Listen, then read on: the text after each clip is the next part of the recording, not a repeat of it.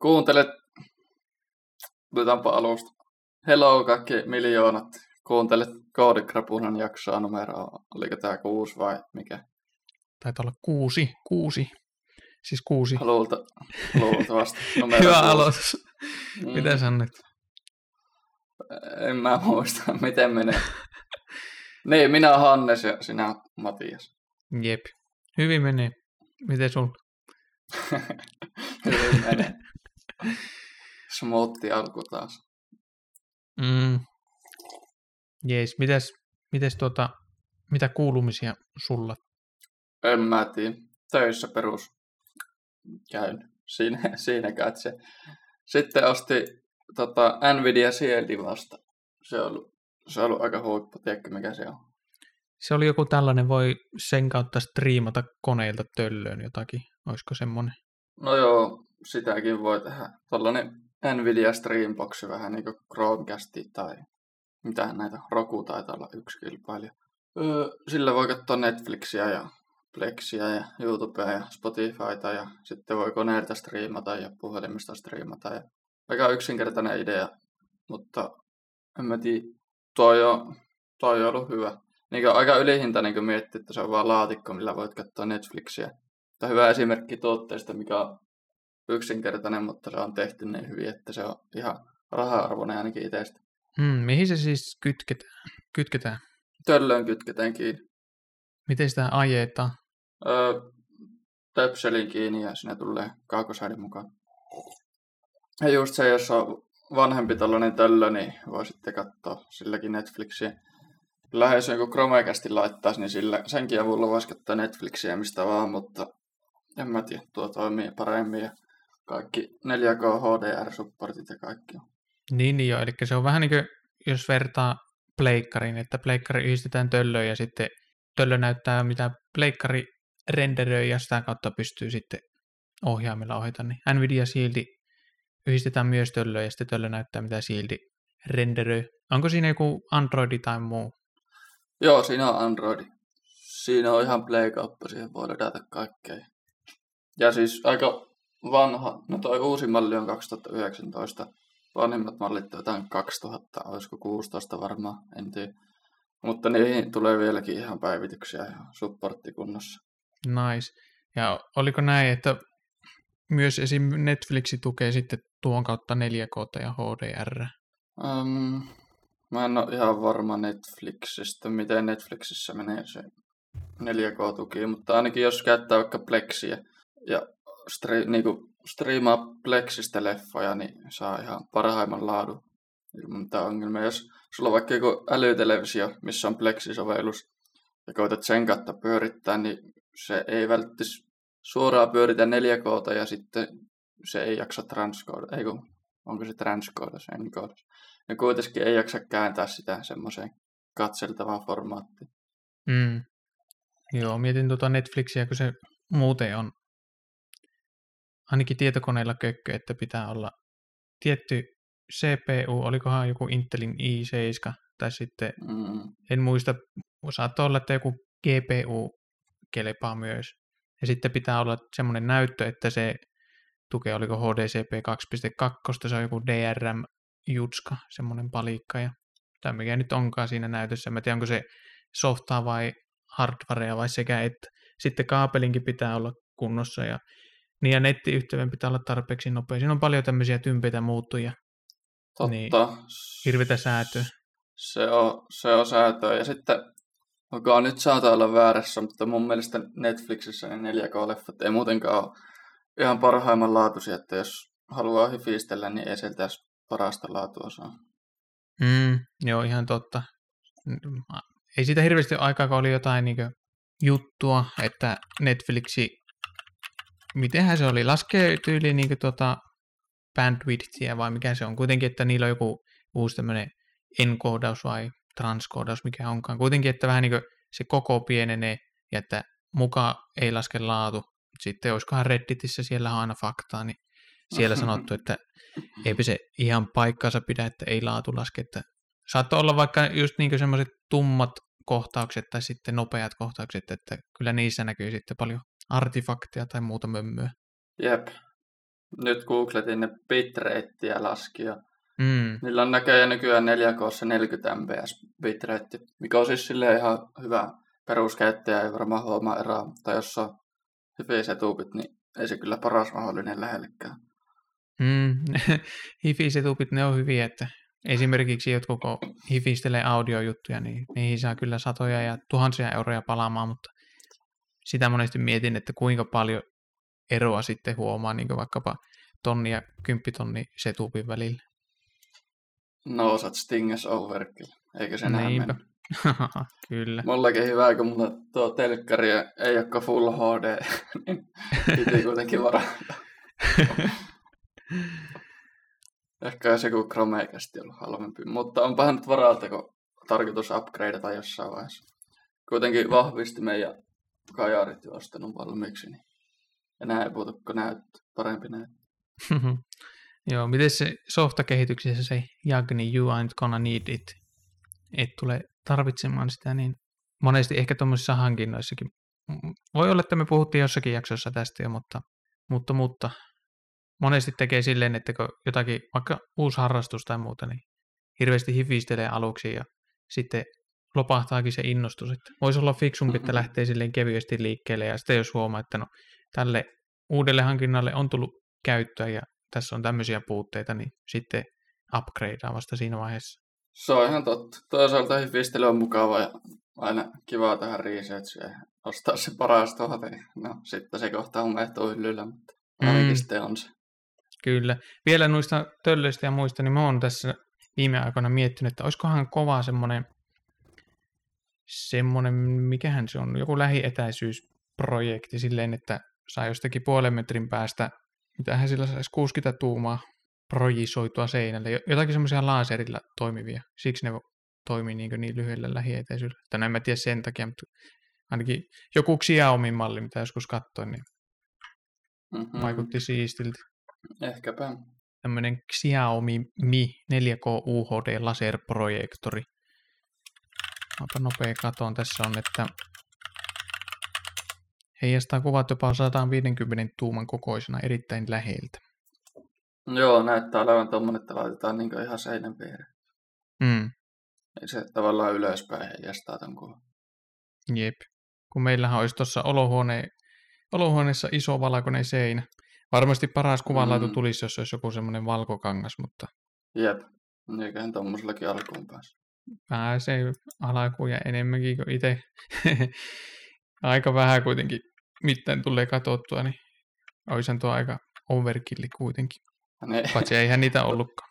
niin, ei ole semmosia. Mutta tota, niin, tästä tuli mieleen itsellä just se toiset tuppi. Aika paljon laittanut rahaa, me mentti paljon. Mä kuitenkin rahaa laittanut tuohon nykyiseen leffasetuppiin, mutta ehkä kerran kuussa katoin kun leffa.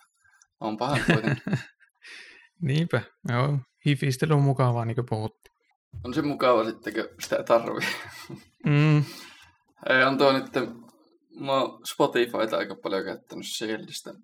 Saa helposti pyörimään musaat ja ei tarvi aina aikaisemmin pitänyt puhelin laittaa auksilla kiinni. joo, kuulostaa, kuulostaa hyvältä. Käyttää muutama sata siihen, että ei tarvitse yhtä pioa laittaa. Se on rankka. Tota, sä oot tehnyt? Tässä viime päivinä on tuota meidän podcastin saittia se, se tupannut. Sitä meidän Eleventti-saittia. Siihen on niin Preactilla tehnyt komponentteja ja näkymiä, niin semmoista pärinää. Huippu. Milloin se on valmis? Ei vaan, onko, onko tota edistynyt hyvin? Kyllä se on niin sanoisin, että minun puolelta se on niin hyvin edistynyt. Sitten siellä on jotakin kymmenkunta pull requestia auki, että odottelen kommentteja sinne. Mm, jonkun pitäisi varmaan käydä katsomaan. Mm, joo, kyllähän me puhuttiin tänään, että voisi tässä vaiheessa ottaa pois sen rajoituksen, että mä pystyn itsekin merkitä niitä pull requesteja, niin saa katsoa sen saitin nyt nopeammin pystyyn ja laittaa myöhemmin takaisin se asetuksen, että menee vähän professionaalisemmin, professionaalisemmin se devaus. Tai Jep. joku katselmo, joku eli jompikumpi meistä. Jep. Ja joo, sanoin, että pärinää, niin sen takia pärinää, että heräsin tänä aamulla joskus 4.40 ja sitten vielä aloitin koodailut ja noinkin yhdeksän asti koodaili neljä tuntia. Okei, siinä oli pientä jotakin muutakin säätöä välillä, mutta ehkä kolmisen tuntia oli semmoista keskittynyttä koodausta, niin se on kyllä tosi hyvä saavutus, että niinkin monta tuntia saa koodattua keskittyneesti. Tuo on aika kova. Se on monesti joku tunti pari koodaa maksimissaan. Sitten niin kuin, en mä tiedä. Hankala monta tuntia pystyt niin keskittyä yhteen asiaan. Mm, varsinkin töissä, kun koko ajan tulee niin keskeytyksiä ja on palavereita ja kaikkea turhaa. Että... Niinpä, mennäänkö tuolla aasiisilla jaksoa mennään, mennään vaan. Mikäs meillä on jakson aiheena? Eli ensimmäinen duunipaikka. Mulla alkoi työt, onko mä nyt kuusi viikkoa ollut ja vähän olisi tarkoitus käydä, että mitä mä oletin siitä ja mitä sitten se oikeasti oli. Ja sitten käydä mun jälkeen vielä Masaan eka duuni läpi, että minkälaista se oli. Siitä on jo useampi vuosi aikaa, niin tulee mo- molemmista perspektiiveistä, että toinen on just aloittanut ja toinen on ollut jo monta vuotta. Mm, kyllä, ja meidän kokemuksia tosiaan, että eri firmoissa ja eri henkilöillä saattaa olla niin ihan erilaiset kokemukset. Semmoinen disclaimer. Mm, totta, toi on tärkeä. Mutta niin, niin kuin äsken puhuitkin siitä jo, niin ensimmäinen, tai semmoinen asia, mitä ajattelin, että töissä, kun siellä ollaan kahdeksan tuntia koodarina, niin siellä sitten kahdeksan tuntia koodataan, mutta mä tiedän, tuntuu, että siellä ehkä se kaksi tuntia koodataan päivästä ja loppuaika menee johonkin palavereihin ja muuhun säätöön koko ajan.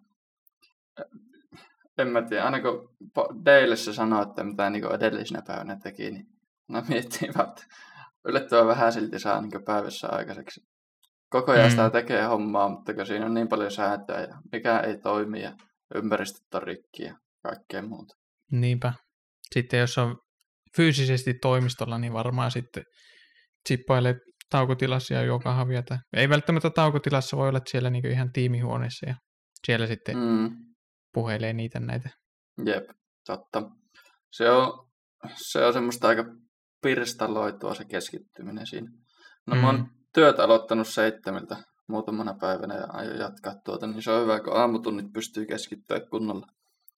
Tuo ihan totta. Ja varsinkin se, varsinkin se, kun mä oon seitsemältä aloittanut, niin se seitsemän kahdeksan mä oon käyttänyt kymppiprossasi, eli meillä on töissä semmoinen 70-20-10 malli, että 70 prossaa ajasta on niitä niin kuin, miten ne, oikeita töitä.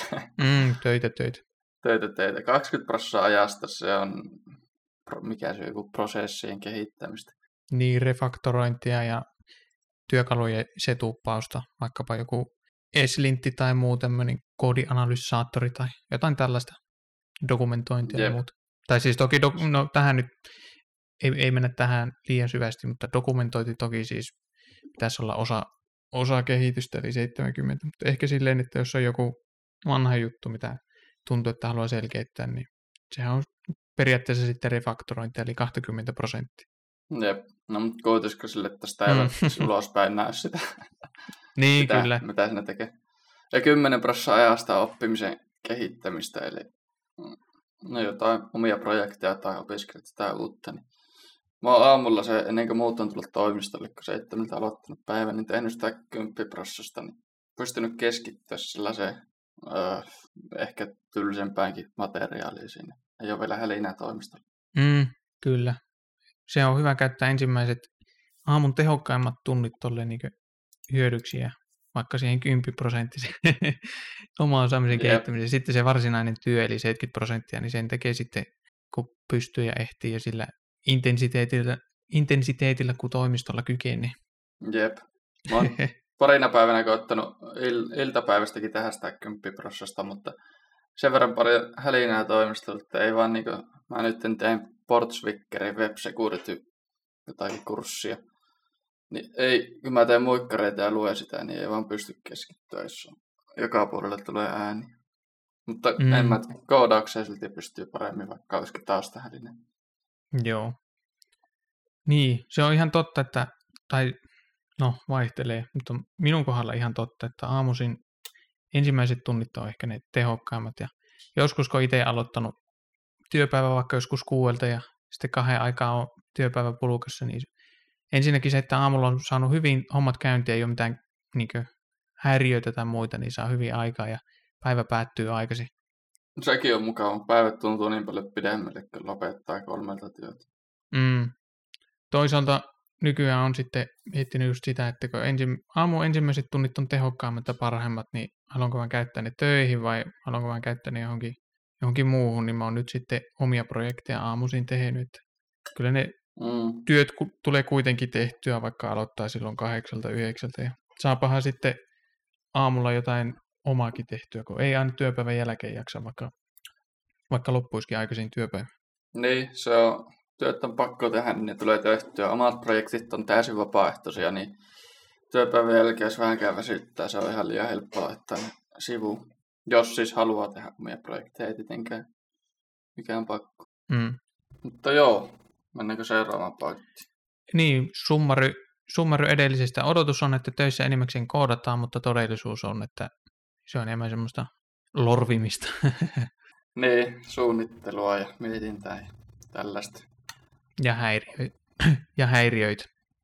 Häiriöitä ja sitten niinku se, että ympäristöt hajoaa koko ajan. itselle. Joo. Puolet johtuu Windowsista. Ehkä pitäisi koittaa sitä Mackia. Niin, siinä Niin. on sitten omat, omat ongelmansa varmasti. On varmasti, en tiedä. Jotenkin, en tiedä. Joo, ehkä siitä joku toinen jakso enemmän. no, kyllä. Entä seuraava odotus, mikä sulla oli? Odotus oli, että siellä vaaditaan valtavaa tasoa ja pitää olla superkoodari saman tien, koska rekryprosessi oli niin hankala. Mäkin laitoin varmaan 20 hakemusta eri paikkoihin ja OP oli ainut mihin pääsi ja sinnekin oli, oliko mulla kolme haastattelua ja koodaustehtävä, mikä piti tehdä ja, ja siis, no oli hankala päästä sisään, niin sitten olettiin, että vaaditaan hirveänä, mutta ei ole kyllä hirveästi vaadittu annettu rauhassa tehdä sen mukaan, mitä osaa. Ei ole, niin, ei ole odotettu mitään. Hmm. Mikä on ihan hyvä juttu, koska siellä tulee niin paljon uutta asiaa, että jos siinä olisi jotakin paineita olla kovaa koodari saman tien, niin mm, olisi vielä enemmän pasmat sekaisin. Niinpä, kyllä.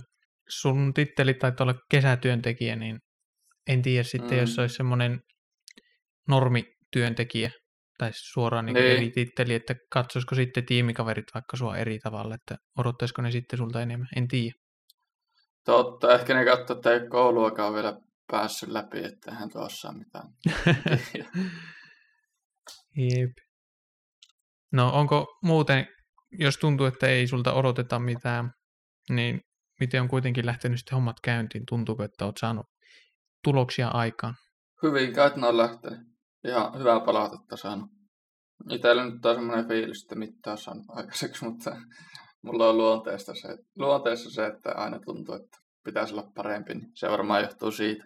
Joo, ja varmaan sitäkin, että jos omaa projektia koodaa, niin sehän on paljolti just koodaamista ja semmoista. Sitten töissä pitää muistaa, että se on työnteko on sitten kuitenkin muutakin kuin pelkkää koodaamista, että just ne kaikki keskustelut ja selvittelyt ja no on sekin töitä, että kun ympäristöt hajoaa päivittäin tai harvemmin, niin sitten niitä selvitellään ja Mm. tai semmoista, Se- niin, mä en nyt sano ehkä tosi suppeasti, mutta siis monenlaista töissä on, että ei se, ei se pelkkää koodaamista ole. Jep, mu- jep, totta. Se on muuten jännä, sanoit äsken tuosta testiympä, ei kun kehitysympäristöt hajoaa, miten ne aina hajoaa. Varmasti riippuu projektista, mutta ihan tänäänkin aamulla kun aloitin työt, niin mikään toiminut. Ja tuntuu, että ne itsestä aina vaan hajoaa. Mm, niinpä. Mutta joo, oliko siitä? Niin, sitten se, että vaikka ei, ei ole niin vaadittu tai odotettu töissä hirveästi, niin on ollut silti kyllä kaikista osaamisesta hyötyä. Että, että, että jos olisi vaikka pelkästään koulun jälkeen mennyt ton, mä oon vuoden siis ollut koulussa, niin en mä tiedä, osaisinko mä siellä yhtään mitään tehdä. Sen verran paljon tullut vapaa-ajallakin harrastettu. Kaikesta on kyllä ollut hyötyä. Mm. Eli voisi varmaan sanoa, että rekryvaatimukset oli niin kuin, kuulostaa, kuulostaa rekryvaatimukset paljon kovemmilta kuin sitten se odotettu tai vaadittava osaaminen. Jep, ehdottomasti. Jees, eli summari tai tästäkin pointista. Odotus oli, että odotetaan, sulta odotetaan paljon, kun olet päässyt rekryprosessin läpi, koska rekryvaatimukset on niin kuin, kuulostaa hurjilta, vaaditaan sitä sun tätä, mutta oikeasti sulta ei odoteta mitään. Jep, aika lailla. Se on kyllä ollut mukava saanut rauhassa, rauhassa tutustua ja odotuksiin. Niinpä. Jees, seuraava odotus täällä moikkarissa lukee, että oikeissa töissä oikea koodi on jotenkin ammattimaisempaa. Se on sun odotus ollut, entä sitten todellisuus? Toi on hyvä. Mä, en, mä kirjoitin nämä moikkarit siis, varmaan oli viikon ollut silloin töissä. Nyt ei ollut puolitoista kuukautta, niin en ehkä enää tuota kirjoittaisi, mutta hyvä, että tuli silloin kirjoitettua, jos muuten tuokin mennyt hukkaan, niin en mä tiedä minkälainen kuva mulla oli. Jotenkin mä vaan oletin, että se koodi on erilaista töissä. En tiedä. Mutta samanlaista Stack Overflow copypasteahan se on. Joo. Siitähän meille maksetaan.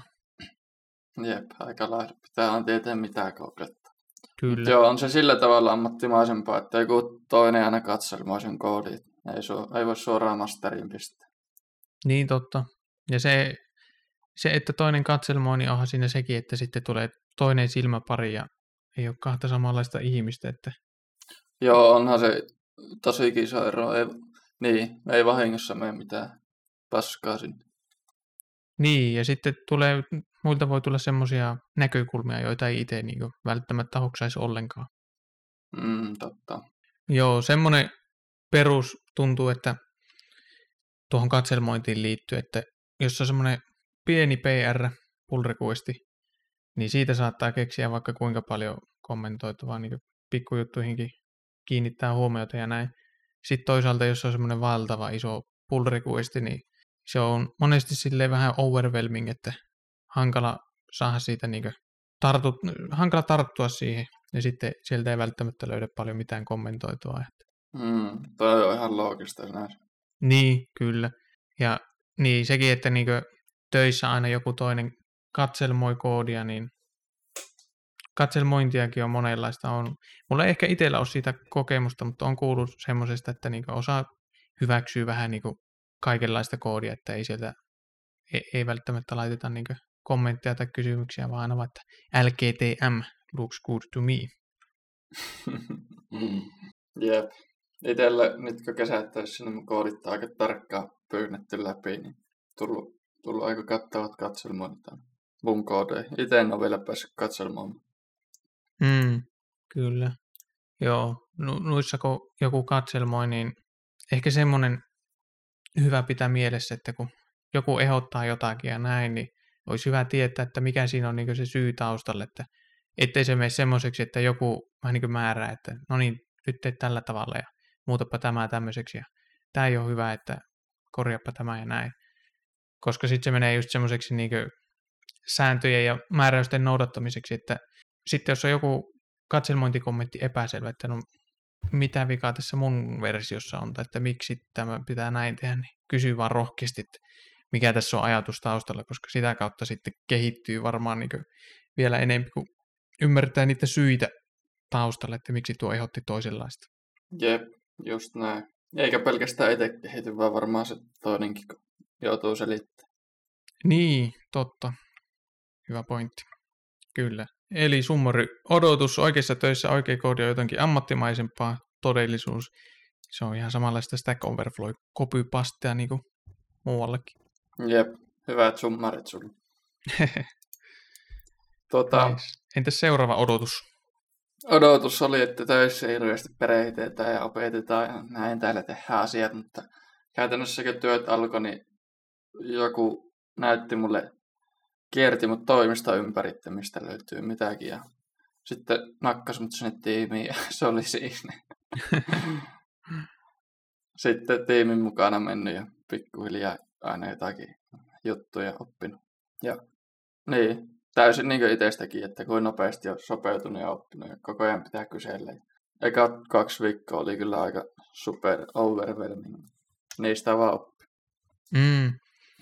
Sanoit, että joku kierrätti sua siellä toimistolla, että mitä siellä, niin kuin, minkälainen toimisto on, niin tapahtuiko samaa sitten sen koodin osalta, että esittelikö sulle kukaan sitä teidän tiimin projektia tai sitä projektia, jonka parissa teidän tiimi työskentelee, että minkälainen se on, miten se toimii, mistä se koostuu ja niin edespäin.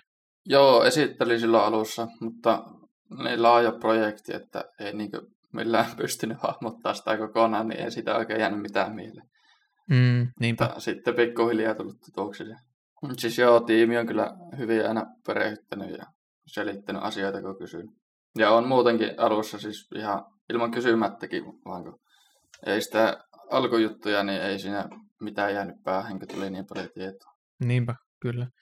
Semmoinen voisi olla, mulla ei tästäkään nyt ole kokemusta, mutta semmoinen voisi ehkä olla hyvä, että alussa, kun tulee joku uusi tyyppi, olipa kesän työntekijä tai joku muu, saattaa vaikka kokeneempikin duunari, joka tulee tuohon niin projektiin tai tiimiin uutena, niin tehtäisiin ensimmäisiä featureita jotenkin parikoodauksena. Vaiheltaisiin myös osia, että välillä uusi tyyppi joko navigoi tai sitten on ajaja siinä parikoodauksessa. Niin musta tuntuu, että tuommoinen voisi olla aika tehokas, että siinä tulisi niin kuin paljon semmoista hiljastakin tietoa, mitä ei ole välttämättä dokumentoitu ja muuta tämmöistä. Tuo, tuo on ihan hyvä. Olisiko hyvä jaksoa aihe parikoodaus? Joo, kirjoitetaan ylös se. Jep. Mulla oli ensimmäiset taskit tuossa tiimissä, niin johonkin repoihin piti kirjoittaa readme. Se oli ihan hyvä, niin tuli tutustuttua sinne. Niin, totta. Pitää tietää, että miten tämä toimii, jotta pystyy kirjoittamaan. Jep. Joo, ja tuosta parikoodauksesta, että sille niin tulee se codebase tutummaksi, niin eihän se pakko ole tehdä just heti siinä alussa, kun on liittynyt tiimiin tai projekti, että voihan sitä myöhemminkin kysyä vaikka jostakin, tulee vaikka itselle joku nakki, että jaa, että miten tämä toimii, niin voi kysyä, että olisiko hyvä paikka parikoodaukselle. Jep. Semmoista on paljon, ei nyt ehkä parikoodausta, mutta jos on jumissa jossain eikä osaa, niin kysyy kaverilta, miten tämä menee, ja sitten se tulee katsomaan siihen, ja sitten yhdessä ratkotaan se ongelma. Niin ehkä pari koodausta, mutta vähän samankaltaista. Mm. Sparrailua. Mm, jep. Kyllä. Eli odotus oli, että alussa on kunnon perehdytykset ja opetukset, mutta todellisuus oli, että nakattiin suoraan tiimiin syvään päätyyn. Jep. Jees. Entä muita huomioita tai ajatuksia töistä ensimmäisestä työpaikasta näin puolentoista kuukauden jälkeen? Öö, no nämä huomiot tässä moikkarissa on kirjoitettu viikon jälkeen. Nyt nämä on semmoisia aika itsestään selviä, en ehkä enää oksaisi edes kirjoittaa näitä. Liukuva työaika on aika jees. Voi aloittaa työt kuudelta tai seitsemältä tai kahdeksalta tai yhdeksältä. Nyt kun miettii, niin aika, aika tympeä olisi aamulla herätä tiettyä aikaa ja kiirehtiä, että ehtii olla toimistolla tiettyä aikaa. Eihän siinä ole mitään järkeä mm. tämmöisellä alalla. Niinpä tuohon liittyen liukuvan työaikaan, niin taisit sanoa, että siellä teidän tiimihuoneessa tai mikä huone onkaan, niin siellä on joku jamppa, jolla on aika iltapainotteinen rytmi ilmeisesti. ja on se ehkä nyt vähän parantunut. Se ei ole meidän tiimissä, mutta siinä vieressä. Niin en mä tiedä, joskus 10-11 aikaa sitten tulee yleensä töihin. Joo. Mukava kaveri, mutta tota, hyvä, jos, hyvä, jos on löytänyt itse sopivan rytmi. Niin, sanoit, että nyt ehkä vähän parantunut, niin mitä tarkoitit aikaistunut, koska eihän se välttämättä sinänsä huono asia ole, että tekee niin myöhempää aikaan, jos se niin omaan rytmiin sopii parhaiten. Aivan totta. Omasta näkökulmasta parantunut, kun tykkään aikaisesta. Mm, kyllä, tuo oli hyvä täsmennys. Toinen huomio on, että ei ole kahvitaukoja.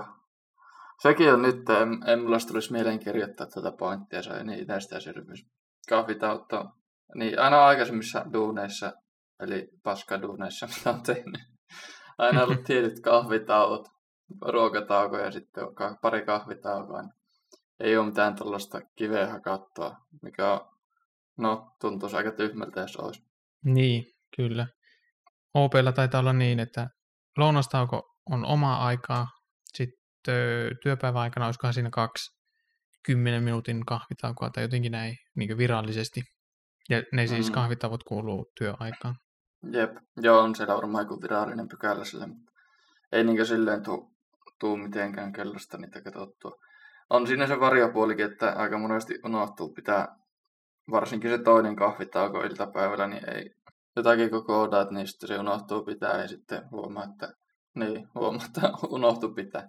Mm, joo, ehkä se on niinkö oma keskustelunsa se sitten, mutta musta tuntuu, että muutenkin sellainen liikaa niin ajan tuijottaminen tämän alan töissä on niin ehkä välillä vähän höpöä, että pitää just tehdä se seitsemän ja puoli tuntia ihan sama, että vaikka siitä olisi puolet, ei saa niin mitään järkevää aikaiseksi, mutta silti pitää käyttää se aika.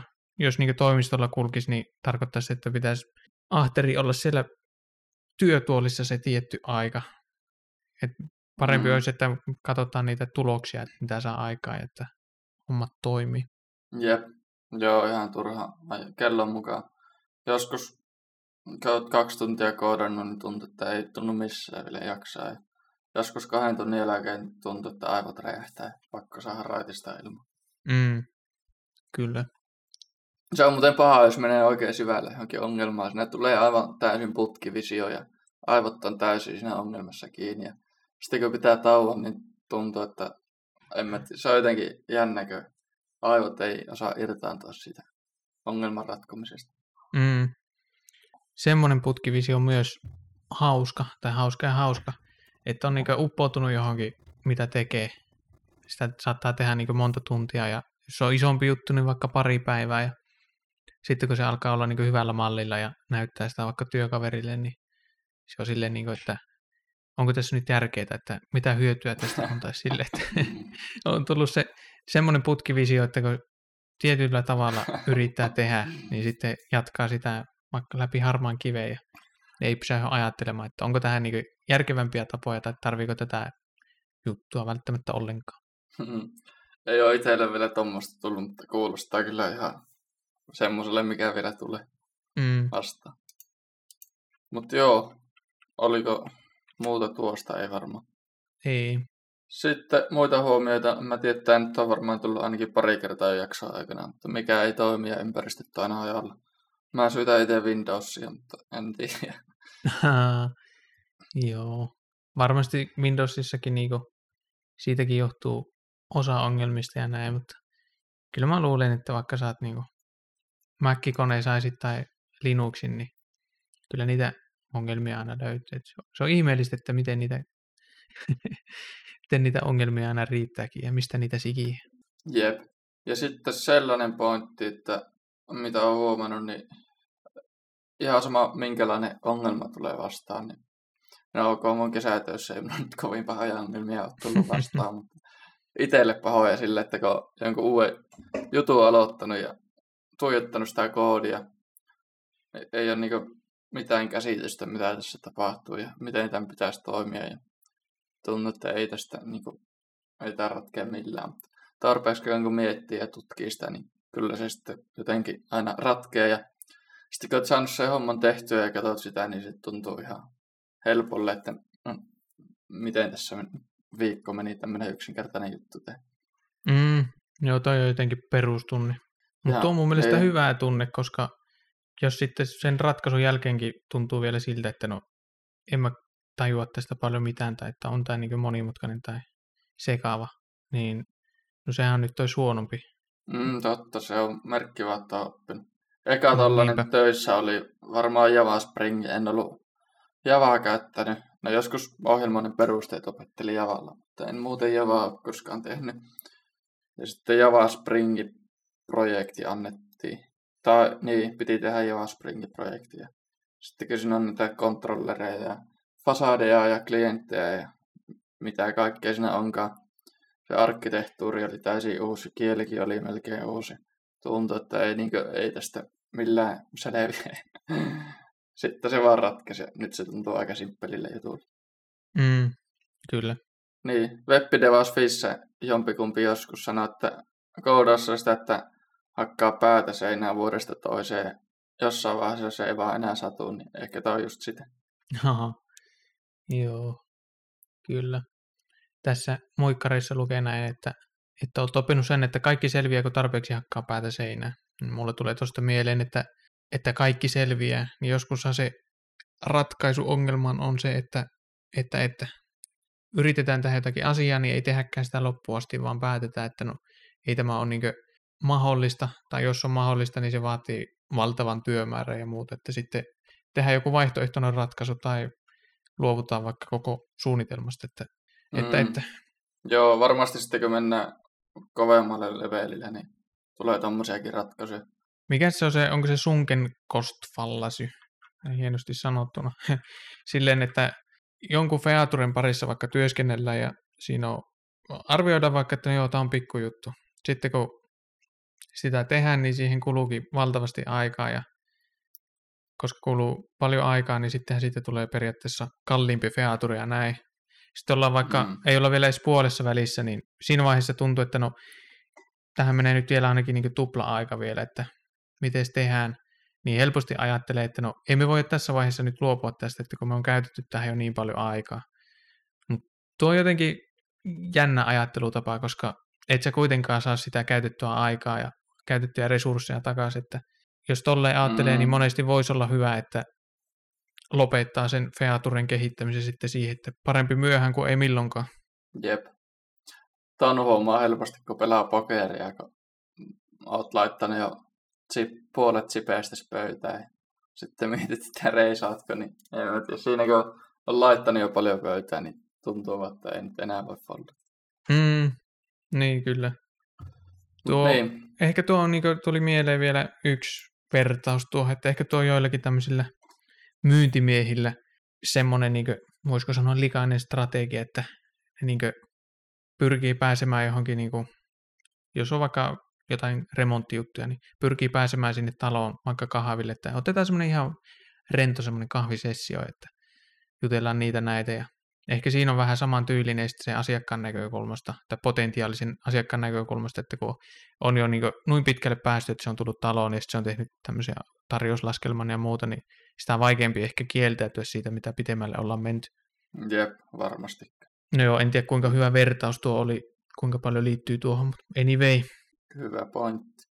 Tuli vielä pari pointtia meille, että töissäni niin olen oppinut debukkaamaan paremmin. Että aikaisemmin debukkaus oli aina konsolilogitasoa, niin en mä tiedä, joku virhe, tulee töissä semmoisia virheitä paljon, mitä ei Googlesta löydy. Omissa projekteissa tuntuu, että ne virheet on aina sitä tasoa, että Google, copypastaa sen Googleen, niin eka stäkki vastaus, siinä on suora ratkaisu, mutta töissä tuntuu, että ei ole ihan noin helppoa, niin, niin oppinut debukkaamaan. Siinäpä niin kunnolla sinne syvään päätyy, varsinkin Javassa, laittaa niitä breakpointteja vaan ihan ennenkin syvälle kaninkoloon. Sieltä sitten löytyy se syy. Mm, kyllä. Joo. Siinä varmaan mun pointit. Jees, jos tälleen niin summaroisi tämän sun koko kesätyön tässä vaiheessa, oot puolitoista kuukautta ollut, niin mikä on niin yleisfiilis tässä, tässä vaiheessa? Uh, mukavaa. Oppinut valtavasti. Oppinut kuuden viikon aikana enemmän, mitä koulussa sopii vuoden aikana. Ja mm. En mä tiedä. Toivottavasti jatkuu, että oppii yhtä paljon jatkossa. Joo, kyllä. Tähän niin tämmöiset positiiviset jutut ja sitten esimiestä tässä tälle, jos kehutaan, niin jos ennen kuin työsopimus päättyy, niin voidaan vinkata esimiehelle, että hei, että oot, voit sanoa sille, että hei, että on tehnyt podcastia, että käypä kuuntele vaikka tämmöinen jakso, niin sitten se kuulee, että kun kehutaan, niin varmasti tulee jatkopaikka sitten. Mä se OP on aivan paras työnantaja ja tuota, esimieskin on aivan paras ja mitä Kyllä. Jees, siirrytäänkö sitten minun ensimmäisiin duuneihin, että mitä mä niistä muistan? Siirrytään vaan. Joo, Mikä on... oli sun ensimmäinen duuni? Mulla on tässä oikeastaan kaksi. Ensimmäinen varsinainen duunipaikka tällä alalla mulla oli semmoinen freelance-keikka. No oli eräs tuttava, tai ei oikeastaan oma tuttava, se oli niin veljen kaveri tai joku tällainen. Niin, tai ei se kaveri, vaan sitten firma, jossa se kaveri oli töissä, niin sinne tein niin kuin, vähän niin kuin freelance-keikkaa. Ensin mä tein niin ihan perus web ja jossakin vaiheessa mä jotakin logoa suunnittelin ja lopulta sitten viimeisenä projektina sinne jotakin tämmöistä PHP scraperia teki, että vähän semmoinen niin sekalaista tekemistä, että ei ollut mikään niin yksi tietty projekti, vaan oli monenlaista. Esimerkiksi website ja logosuunnittelu, ne on aika erilaisia. Minkä ikäinen sä olit tällä? Niin, se oli 2012, eli mä olin nuojaa parikymppinen. Joo, no niin. Ja niin, sitä on nyt melkein se kymmenen vuotta aikaa, niin en tiedä kuinka hyvin muista, jotkut asiat sieltä on jäänyt mieleen. Ehkä, no, ehkä sitten tuossa seuraavassa keississä, josta kohta sanon, niin se oli niin Intissä semmoinen puolen vuoden juttu, niin varsinkin siinä varmasti aika on sitten kullannut muistoja. Mm, niin kuin Intin kohdalla aina käy. Niin se on. Mutta mitäs, millä teet nettisivut tälle freelance-asiakkaalle? Mä silloin muistaakseni ostin jonkun tämmöisen valmistemplaatin Themeforestista. Onkohan se muuten vielä pystyssä, themeforest.net. Onhan se siellä varmaan nykyään on enimmäkseen tämmöisiä WordPress-teemoja. No saattaa siellä jotain Shopify-templateja ja muutakin olla. Anyway, sieltä ostin jonkun tommosen HTML-templaatin, missä tuli niin se perussivuston rakenne ja sinne sitten laitoin logoa ja oikeat tekstit ja muuttelin värejä ja semmoista, että vähän semmoinen HTML plus CSS-projekti se oli. No niin, mitkä fiilikset jää siitä? Opikko paljon ja onnistuko hommat nettisivun suhteen? Mä en muista siitä kyllä paljon mitään, että hankala sanoa. Mm. Muistaakseni tuo web-saitti löytyy Wayback Machineille tuolta Archive.orgista tai jostain. Voisin sen kaivaa esille ja laittaa linkin, että siitä nyt näkee, että hyvin simppeli saitti se oli, että eipä siinä mitään ihmeellistä. Mutta, mutta siis ensimmäinen projekti, ja en mä sitä, olin siis sitä ennen koodannut, mutta en mitään niin tämmöistä professionaalista devausta tehnyt, niin ihan hyvä, että oli tommonen helppo ja pieni projekti alkuun. Niinpä, mukava, pääsee jostain aloittaa ja se on CVssä hyvä. Sun Juuri muut. näin, kyllä. Sitten mä jossain vaiheessa niille jotain logoa suunnittelin. Toki siis ne, he itse niin otti asian puheeksi ja pyysi, että pystynkö suunnittelemaan jotain näin. Siinä kävi sitten loppujen lopuksi niin, että mä niin jotain tämmöisiä suunnitelmia olin tehnyt ja mä en muista maksoko ne sitten mistään suunnitelmasta mitään, mutta joka tapauksessa ne loppujen lopuksi sitten jostakin ihan muualta otti logon. Siinä oli semmoista draamaa, että niinku, kyllä, semmoista draamaa, että kun jotakin nä, näitä niinku logoja esittelit, te olette tämmöisiä suunnitelluja ja niin edespäin. Ja sitten jotakin hinnasta oli puhetta.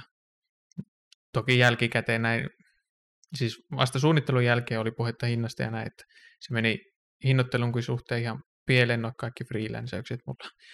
Kohta siitä lisää. Mutta niin, niin, siitä hinnasta puhuttiin, niin semmoinen perusvastaus siellä oli, että, jaa, että noin paljon, että en mä, en mä kyllä noin paljon ajatellut, että muutama kymppi tai jotenkin näin. En, en muista kunnolla niitä summia, että paljon pyysin tai mitä ne tarjosi, mutta silleen, niin kuin, että ei siis isoista summista kyse, mitä niin kuin vaikka pyysin, mutta tuli semmoista niin kuin ankaraa niin kuin vastalausetta, että hirveästi tingitään ja muut. Aika paha. Toinen koulun jälkeen koittanut väkisin tehdä logoa ja sitten olikin liian kallis. Lähti recording. Jep. Mutta joo, niin kuin, ainakin kokemusta, jos ei muuta tuostakin. Niin, kyllä. Että Kyllähän tommonen hetkessä niin ottaa päähän ja ei niin kuin, niin, olisi hyvä, jos olisi jotain rahaa saanut sitä ajasta, mitä siihen käytti. Mutta, Kyllä. Mutta No mä en nyt muista, mitä mä olin sanomassa, mutta joku positiivisen puolen mä siitä koitin kaivaa. niin, lopulta oli halvat oppirahat, että en hirveästi käyttänyt aikaa ja en sitten jäänyt siinä hirveästi paitsi, että tympempi se olisi, jos olisi Mm. ollut semmoinen paljon isompi freelance-keikka ja puhuttaisiin vaikka tuhansista tai kymmenistä tuhansista euroista ja sitten ei saiskaan niitä rahoja, niin sitten olisi paljon kalliimmat oppirahat ja tympäsisi paljon enemmän. Mm, ihan totta. Sitten mä siinä lopussa Mikäs tein oli se- vielä, niin lopussa tein sitten vielä semmoisen PHP-scraperi joltain saitilta, olisiko ollut joku oikotie.fi, sieltä haettiin niinku jotain dataa, jo, jotenkin niinku, en muista, jonkun datan perusteella varmaan niinku tiettyjen, olisiko, että annetaan postinumero, niin sitten sieltä saa jotain osoitteita tai jotenkin tämmöistä, jotakin semmoista skreippausta, jota näin jälkikäteen ajateltuna, niin en tiedä kuinka eettistä semmoinen oli, että, tai oikotien Mm. käyttöehtojen mukaista, mutta No onkohan massia tullut. niin kyllä. Joku sellainen projekti se oli, ja mä muistan siinäkin sitten, siinäkin kohti oli jotakin tinkimistä, että mä jotakin niin hinnoista puhuin, niin yritti silleen, että, että en mä kyllä noin paljon maksa. No ei se suoraan sanonut, mutta jotenkin noin niin ihmetteli, että, jaa, että mi- miten se noin paljon voi maksaa, tai jotenkin näin.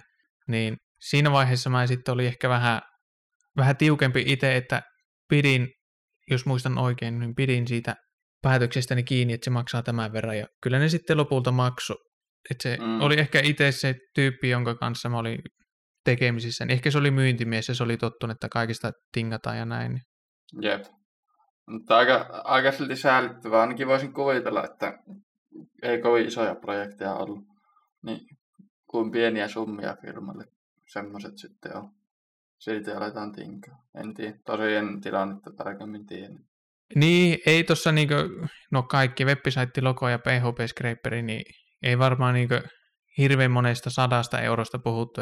Firmallehan ne ei ole oikeasti niinku paljon mitään. Ham, hammastikkorahoja. Niin, kyllä, niin totta, että vähän niinku, siitä on jäänyt huono maku, että kun ne niin paljon tinkas sen rahan puolesta. Jep. Mutta kuitenkin kova, että on saanut niin kuin ensimmäisen keikan ja päässyt jotakin tekemään. Kyllä, ja halvat oppirahat, niin kuin sanoin. Jos niin Jep. kuin, muitakin oppeja miettii, kuin vaan, no joo, oppirahoja tai oppeja, niin ehkä silleen, että huono asiakas tinkii koko ajan. Mm. Vähän ehkä niin kuin jyrkkää sanoa, että huono asiakas, se, että oliko tämä asiakas hyvä vai huono, niin en, osa, en ehkä ota siihen kantaa, koska en mä itsekään ollut silleen hyvä, että se oli eka keikka, enkä ollut koskaan tehnyt mitään semmoista, niin ei munkaan kommunikointi varmasti ollut hyvää. Ja... Mm. Tuosta tuli mieleen, monesti miettinyt, että olisi syystä joku oma koodausfirma laittaa pystyyn, mutta sitten siinä on kyllä niin paljon just ton kaltaisia ongelmia ja muutenkin niin paljon lisähommaa, että en tiedä. Muka- Mukava, kun voi aamulla mennä toimistolle ja tehdä mitä käsketään. Mm, niin semmoinen olisi parasta, että saisi vaan niinku koodata ja sitten tuommoiset asiakkaan kanssa viestittelyt ja kaikki byrokratia ja muu, niin ei olisi semmoista, niin sehän olisi parasta. Jep, sitä odotellessa. Sitten Ehkä se voisi. AI korvaa meidän koodaukset kokonaan, niin sitten ei sitä tarvitse miettiä, kun ei ole mitään duunia. Niin mikä korvaa? AI. Niin, kyllä joo. En kuulu oikein. Ajattelin toinen, mitä olisit saattanut sanoa, että sitten kun koodikrapulan sponsirahat rahoittaa meidän niin No sekin on sitä odotellessa. Kyllähän se julkaistiin tässä tällä viikolla ensimmäinen jakso. Ne tulee siis aika jäljessä. Meillä on äänitetty monta ja vasta eka ollaan saatu julkaista. Ja niin vei, niin oli sillä jo neljä kuuntelukertaa. Taisi olla kuusi, kun katsoin tänään. Oli tullut kaksi lisää. Aika kova. Oho, kukahan on? Ootko sinä käynyt vai? En mä, en mä ole kehannut, että en ole halunnut Mä infoa. oon tuohon. kerran, mä oon kerran sen kuunnellut tänne siis silleen kelannut läpi mun Spotify-accountilla. Mistähän ne muut sitten on tullut? Mm. En tiedä. Aika kova. Mm, Ollaan kohta miljoonia faneja. kyllä. Ehkä semmoinen, jos haluaisi niin jotain omaa projektia tai niin oma firma ja näin ja haluaisi niin enimmäkseen koodata, niin ehkä jos olisi joku oma tuote, ei silleen, että tekee Mm. asiakkaille jotain, vaan tekee sitä omaa tuotetta ja sitä kaupittelee. No toki siinäkin kauppaaminen ja tai niin myyminen ja markkinointi ja muuta, mutta no joo, en tiedä. Jep. Aina saa toivoa parempaa. Mm. Joo, mä oon Niin. laittanut tuohon tinkimiseen tänne tämmöisen muistiinpanon, että valitse kolme, nopea, hyvä, halpa. Hetkinen, tässä pitäisi olla, valitse kaksi. Niin se, Mä mietin samaa. Mä mietin, että oliko toi räntti siitä työnantajasta, että se haluaa sanoa kaikki kolme vai? joo, mä en muista mikä ajatus mulla tässä muistiinpanossa on, mutta tuohan voisi olla, että ehkä se niinku, ehkä se, No hyvä, jos ajattelin. saat kaikki kolme, nopea, halpa ja hyvä.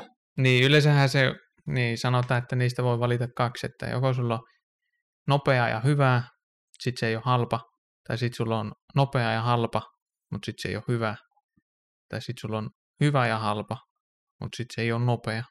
Jep. Koodikrapulassa saat kaikkea Kyllä, juuri näin. Sitten mä oon tänne laittanut opiksi myös näin, että mieluummin muuttaa vaikka skouppia, kysymysmerkki. Siitä on aikaa, kun mä oon nämä muikkarit tehnyt. Mikähän tässä oli pointti?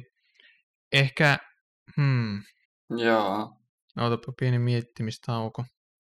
Ihan rauhassa. Liittyykö se tuohon hintaan, että jos niinku asiakkaalta tulee silleen, niinku asiakas ajattelee, että no, tämä on niinku enemmän, mitä mä oon suunnitellut, että mä voin tähän käyttää rahaa, niin sen, eikö niin?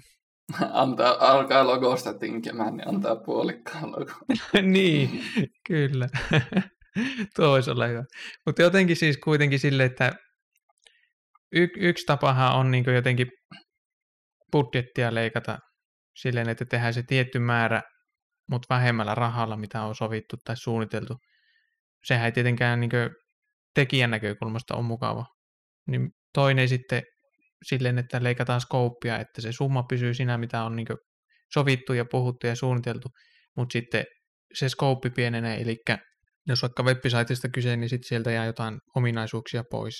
Jep, toi voi olla. Ja ehkä vastaavasti, vähän ehkä liittyy tuohon edelliseen, että halpa versus hyvä versus nopea, niin yksi tapa on sitten sekin, että sitä timeframea pidentää, että, että jos on joku deadline ja että, että no tämä nyt en tiedä minkä verran menee sivuraiteille, mutta liittyen yleensä ottaen niin deadlineihin, niin jotkut, jotkuhan tekee niin, että kun on se tietty suunnitelma, että nyt me tehdään tämmöistä ja on, siihen on asetettu joku deadline, niin sitten kun se mm. deadline lähestyy ja ei saakaan deadlinein mennessä valmiiksi, niin sitten siirretään deadlinea eteenpäin. Eli skooppi pysyy samana, mutta saadaan vaan niin kuin, vähän niin kuin myöhässä valmiiksi. Niin toinen mm. vaihtoehto on se, että deadline pysyy samana ja sitten jätetään jotain featureja pois, että niin, jompaa kumpaahan siinä täytyy siirtää. Joko skouppia eteenpäin, eikö deadlinea eteenpäin tai skouppia pienentää. Jep, ihan totta. Joo, mennään eteenpäin. Mulla niinku tästä tuntuu, että pyörin sama aihe ympärillä, enkä saa kuitenkaan selkeästi sanottua. Ei, kyllä mä ainakin se pointti ymmärsin. Tässä muuten kun podia äänittää, niin tuntuu, että jotenkin, jos selittää jotain asiaa, niin tuntuu, että jauhaa sitä samaa asiaa uudestaan ja uudestaan, vaikka oikeasti olisikin ehkä sanonut vain kerran. Eikö se johtuu siitä, että jotenkin self-aware äänittäessä ja miettii omia, omaa sanomista, niin sitten tuntuu, että toistaa sitä asiaa. En tiedä. Mm, totta. Nyt kun on pari jaksoa niitä meidän äänitettyjä kuunnellut, niin en mä itse ole niissä huomannut, että olisi hirveästi mitään saman asian jankkausta. Että ehkä se on vaan silleen, että se tuntuu siltä. Jep, eikä se ajan myötä paranna. Kyllä. Joo, mitkä overall fiilikset? Ainakin haluat, haluat oppirahat oli, jos ei muuta. Niin, halvat oppirahat. Sitten sain siitä hyvän startin mun uralle, että se oli se, no joo, ensimmäinen freelance-keikka ja ei mulla sitä ennen ollut niinkö muitakaan tämän alan töitä ollut, että hyvät fiilikset. Asiakas ei välttämättä ollut, tai asiakkaan kanssa ei natsannut hyvin yhteen, en osannut kommunikoida enkä osannut olla tarpeeksi professionaalinen. Siis näin, siis aikaisemmin puhuin huonoista asiakkaista ja näin, niin näin kyllä puutteita myös omassa toiminnassa, että siitä niin kuin negatiiviset kokemukset tai fiilikset, mutta overall hyvä startti. Jep. Mikä sun toinen, ensimmäinen, nyt ei mennyt putkeen tai toinen duuni? Toinen duuni ei ollut enää freelanceausta, eikä se periaatteessa varsinaista työtä ollut tai niin työsuhde. Töitä siis oli, mutta ei ne niin työsuhde. Intiin menin, Intiin menin tammikuussa 2013. Ensin oli se pari-kolme kuukautta se peruskoulutuskausi. Niin kuin, se oli sama, mikä kaikilla muillakin. Ja siitä sitten P-kauden lopulla, peruskoulutuskauden lopulla oli haut erityistehtäviin, niin hain sitten tonne olikohan se Tuusulassa, siellä oli PV Moodle-keskus. Sinne haettiin jotain koodareita vai ATK-tukihenkilöitä vai mitä haettiinkaan. Niin sinne hain ja pääsin, niin siellä oli sitten Intistä loput kuusi kuukautta. Se oli muuten aivan karmea se PV Moodle, ne. Joo, PV Moodle, eli puolustusvoimien Moodle, Moodle-ympäristö. Jep. Mitä sä teit siellä? Moodlea koodasit? Niin, mun titteli oli ATK-tukihenkilö. Hieno titteli muuten. Mut, mutta enimmäkseen mä siellä koodasin. Moodleen tein jotain pari plukaria ja muuta. Sitten mä tein yksi tai kaksi jotain niin PHP-appista. Toinen niistä oli ehkä isompi, kerron siitä kohta. Ja jonkin verran sitten annoin myös tukea Moodle-käyttäjille sähköpostitse ja puhelimitse. Enimmäkseen meillä yksi toinen jantteri siellä antoi sitä käyttötukea ja mä sitten koodasin. Ja Meitä oli niinku kolme koodaria kautta ATK-tukihenkilöä. Mä enimmäkseen koodasin, sitten se yksi antoi sitä tukea eniten ja sitten kolmas oli semmoinen, se sanoi joka aamu sille, että mä en tee tänään mitään. Ja sitten meillä oli siellä... Se on ihan oikein. Kyllä. Kuuluu. Joo, ja meillä oli siellä toimistolla sohva, niin siellä se enimmäkseen makaili ja sitten reddittiä siellä aili. Ai että, meiltä puuttu sohova toimistolta. Sitä kyllä koitettiin saa.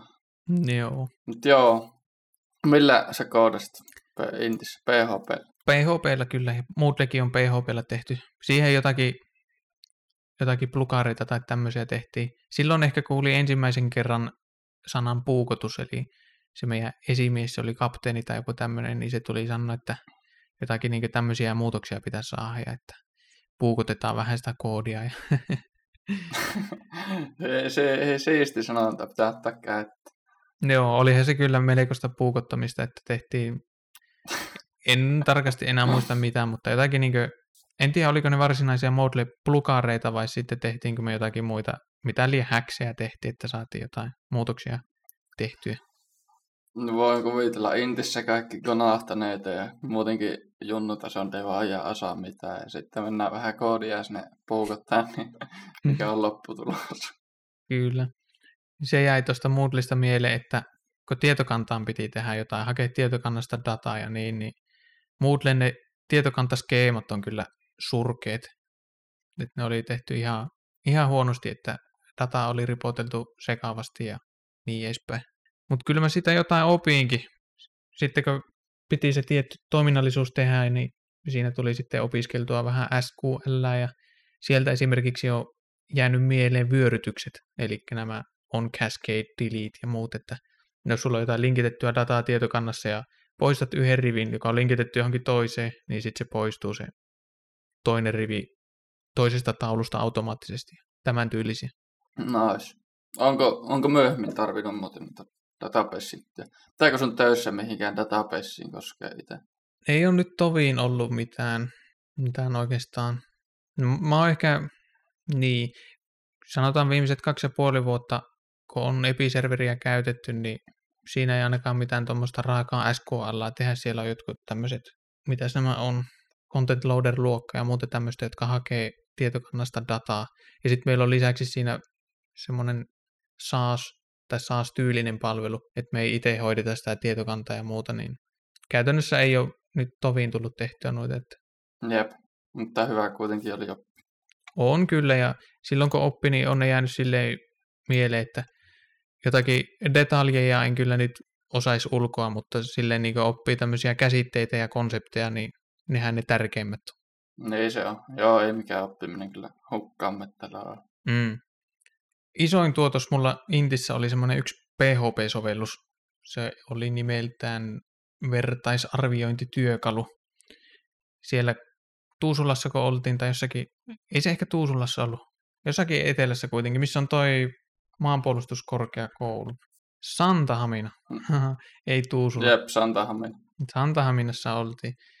Taisi olla silloin puhetta, että ne tilat muuttaisi Tuusulan tai jotain, siksi mä puhuin Tuusulasta. Santahaminassa oli anyway. Niin siellä on maanpuolustuskorkeakoulu ja siellä on näitä kadetteja tai mitäs ne olikaan, tittelit alkaa unohtua. Niin mm, heille tein semmoisen, semmoisen sovelluksen, että he pysty antaa muille kadeteille palautetta. Muistaakseni siinä oli liuta kysymyksiä ja sitten jokaisen vertaisen kohdalla piti arvioida tyyli yhdestä viiteen ja pystyä antaa niin vapaata tekstuaalista palautetta. Sanotaan, että kysymyksiä olisi vaikka en yhtään muista monta olisi, mutta esimerkkinä niitä olisi vaikka 50, ja sitten sulla on vertaisia 20, niin sun pitää ne kaikki kysymykset käydä ja jokaisen muun henkilön kohdalle laittaa numerinen arviointi ja voit halutessa antaa jotain tekstuaalista palautetta. Semmoinen lomake sovellus. Jep.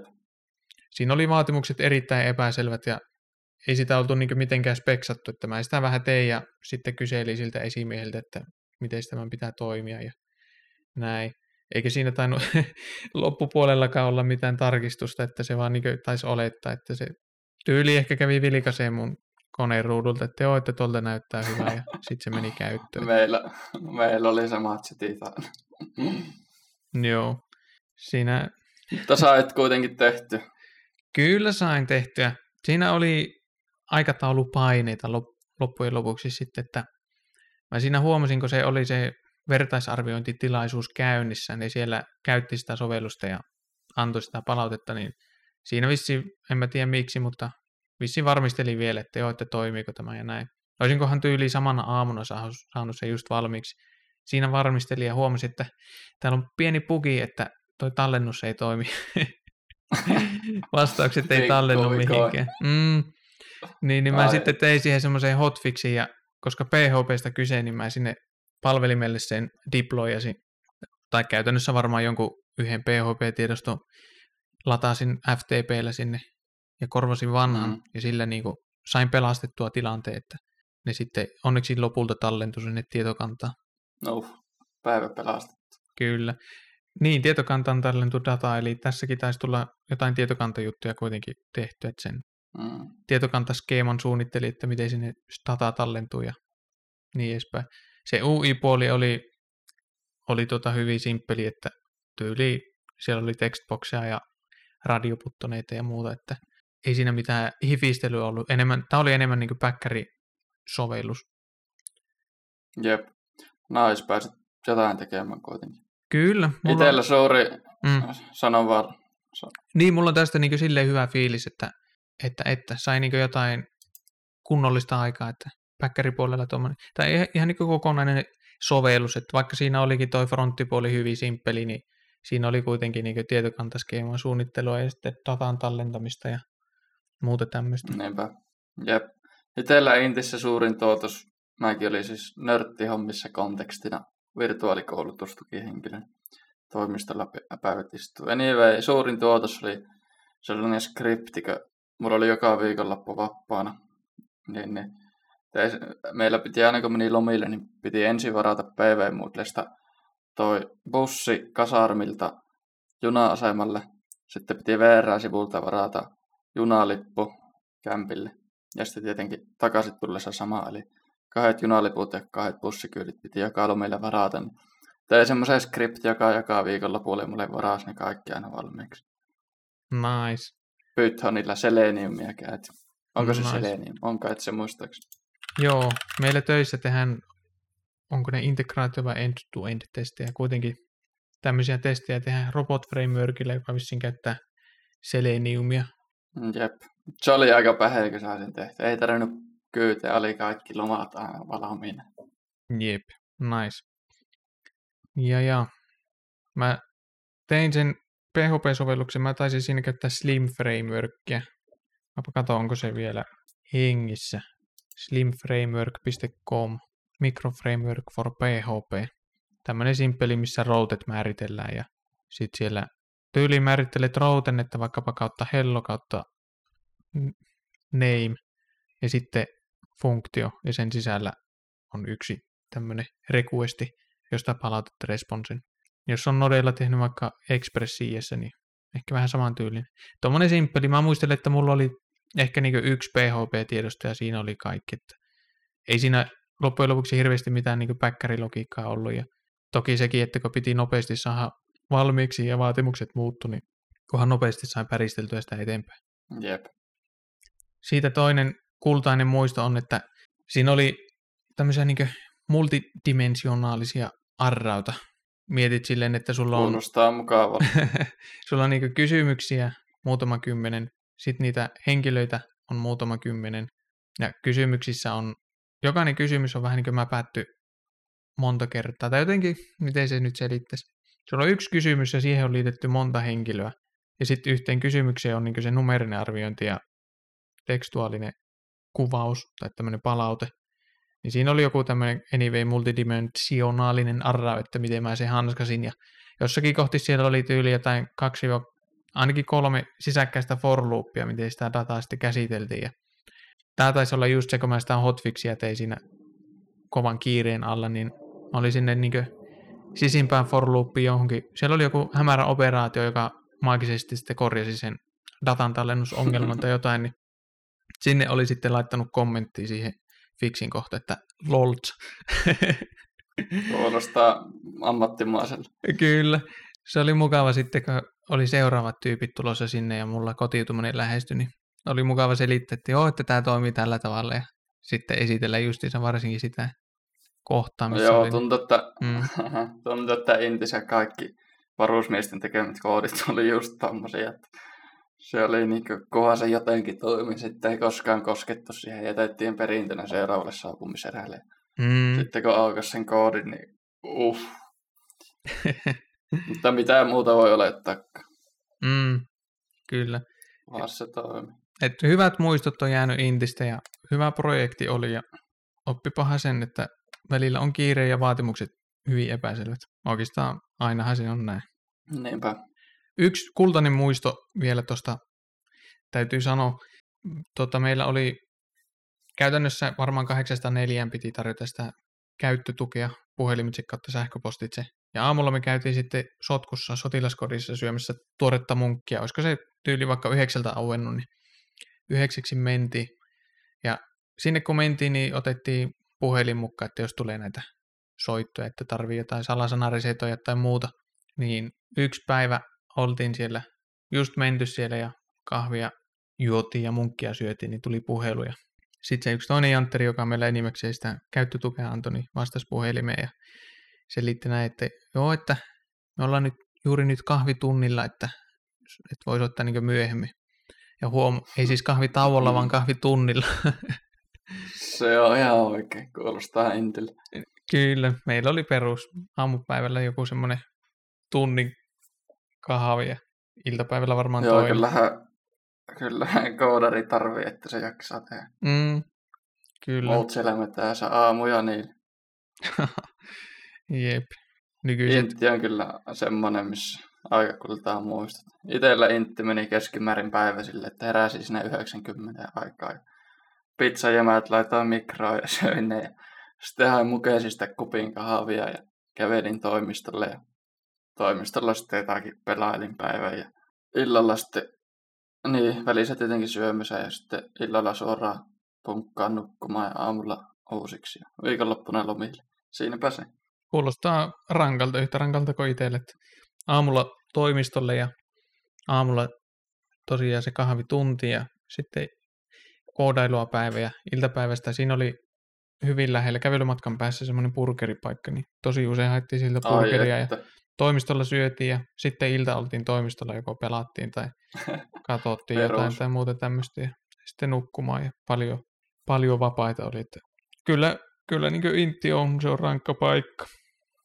On, Oeralla oli kyllä aika niin kuin, varsinkin fyysisesti raskas. Mm, Sen kyllä huomasi, kaikki oli aina ihan kateellisia VKV-miehille, kun meillä oli, kun niin, oltiin niin, oli niin rankkaa, että niin, huomasi muista leiriltä just tullut ja sitten Niin. me talsitaan siellä sotkuu. jep. Jees, mutta Joku juttu mulla oli vielä Intistä, vaan mä en nyt unohdin, niin mennäänkö sitten jakson valintoihin? joo, ehkäpä se Intti muistella, että mennään jakson valintoihin. Olisiko mun vuoro aloittaa? Mä suosittelen maistamaan sellaista kolmen kaverin jäätelöpuikkoa, ilmeisesti tämän vuoden uutuus, semmoinen kuin mandariini et jogurtti suklaa. No se on hyvä. Se on hyvä. Se on, tota, se on tosi hyvä. No niin, mistä sitä saa? Mä ostin sitä Prismasta. Sieltä löytyy. En ole nähnyt niinku S-Marketissa enkä K-Supermarketissa, että ainakin isommista kaupoista luulisi löytyä. Pitää Tesmat. Siinä- Mistä, Niin, mistä saitte idean tätä jäätelöä maista? taisi olla, mikähän se oli. Niin, oli rouva lähdössä kauppaa ja kysyi, että, että ostetaanko jäätelöä tai että mitä jäätelöä ostetaan. Ja mä en sitten tiennyt, että mitä mä haluan, niin mä googletin, että jäätelöuutuudet 2021, olisikohan joku Iltalööpin tämmöinen listaus. Niin siellä sitten huomasin sen. Hy- jotain hyötyä iltalööpeistäkin. Jep. Mandariini et jogurtti suklaa, niin siinä kun ostaa mandariinia, se on semmoinen tietyllä tavalla raikas, mutta välillä ehkä semmoinen kirpeä kautta pirskahteleva, että kielessä tuntuu hyvällä tavalla. Ja sitten se kuori, Mm. mm. semmoinen aika paksu kerros jogurttisuklaata, vähän niin kuin valkosuklaakuori olisi. Tai jos olet syönyt jogurttipäällysteisiä pähkinöitä ja tämmöisiä, niin vähän sen tyylinen. Itse tykkään enemmän valkosuklaasta entä maitosuklaasta, niin se kuori on kyllä semmoinen makea ja hyvä makuinen. Niin tosi hyvä kompo, raikasta, kirpeää ja makea. Pitää Tesmat. Ainut ongelma sitten, että ei välttis kaupassa enää muista tuota, mutta Mm, ehkä se tulee mieleen. Kyllä.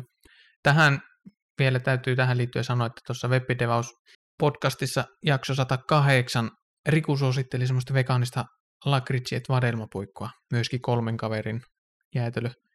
Ja Riku sanoi, että ennustan, että tästä tulee kesän jäätelöhitti. Niin, no, en tiedä, onko tullut hitti. Mä muistaakseni just tuota maistoin kerran, ja ei se ollut kyllä mun makuun. Makuasioista ei tietenkään sovi kiistellä, mutta kyllä mä sanon, että mun suositus on paljon parempi, tai tämä jäätelö. Joo, sun suosituksesta tulee varmasti hitti. Totta, niin kuin koodikrapulastakin. Niin se, ei, makuasiat on makuasioita. On se nyt vaan fakta, että toisella on parempi makuaista. Kyllä.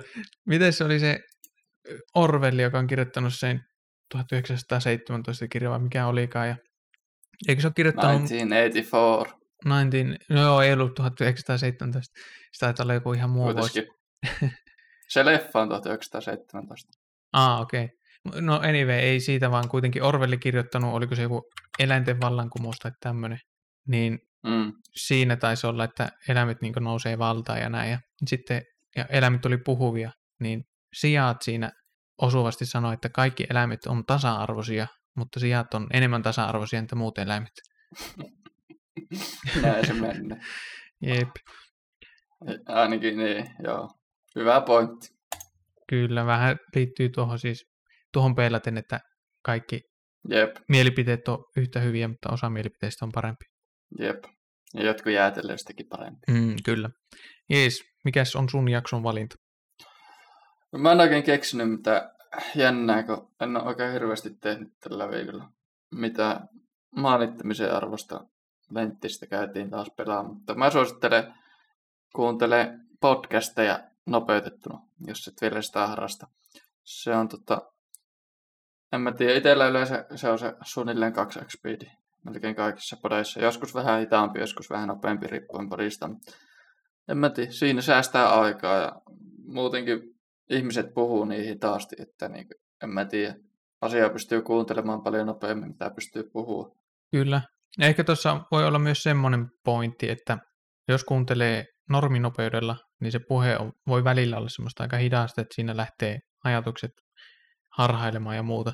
Sitten jos kuuntelee nopeutettuna, niin se on kuitenkin sen verran nopea, että siihen pitää keskittyä, mitä se sanoo, niin paremmin pysyy keskittyminen.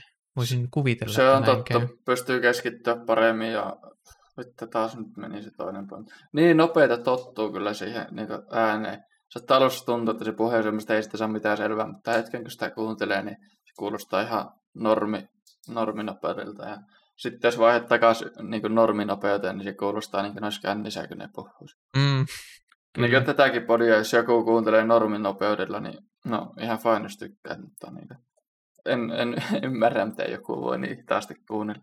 Joo, äkkiä nopeammaksi vaan. Jep. Tämäkin on makuasia ihan mistä tykkää, mutta kyllähän mitä nopeampi, sitä parempi. Kyllä. Oliko muuta? Ei varmaan muuta. Nyt alkoi ehkä tehdä jäätelyä mieli. Tuommoinen mandariini, että suklaa, kolmen kaverin puikko olisi hyvä. Ei ole, ei ole muuten maksettu mainos, mutta voitaisiin kysyä kolmelta kaverilta joskus, että sponssaisiko ne koodikrapulla. Mm, voisi olla. Ja tuota, meitä voi seurata, meillä on nyt Twitteri, siellä on yksi postauskin. yes, ja montako seuraajia? Ehkäpä katso. Ehkä sinne on tullut meidän, oli kuuntelijoitakin niin paljon. Mm.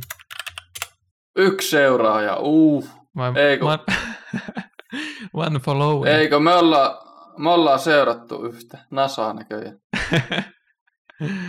Oletko käynyt seuraa? Enkä ole. Ai jaa, mistähän toi on tullut? No, väliäkäs sille. Joo, Twitteristä ole, siinäpä se. Kyllä, ja koodikrapulo.fi-saitti, eiköhän se ole sitten pystyssä joko tämä ja julkaistaan tämä jakso. Eiköhän, kysymyksiä voi kysyä Twitterissä tai maililla, tai meidän pitäisi nettisivuille laittaa joku kysy- kysymysosio. Joo, se on to-do-listassa. Jep, mutta moro. Moi.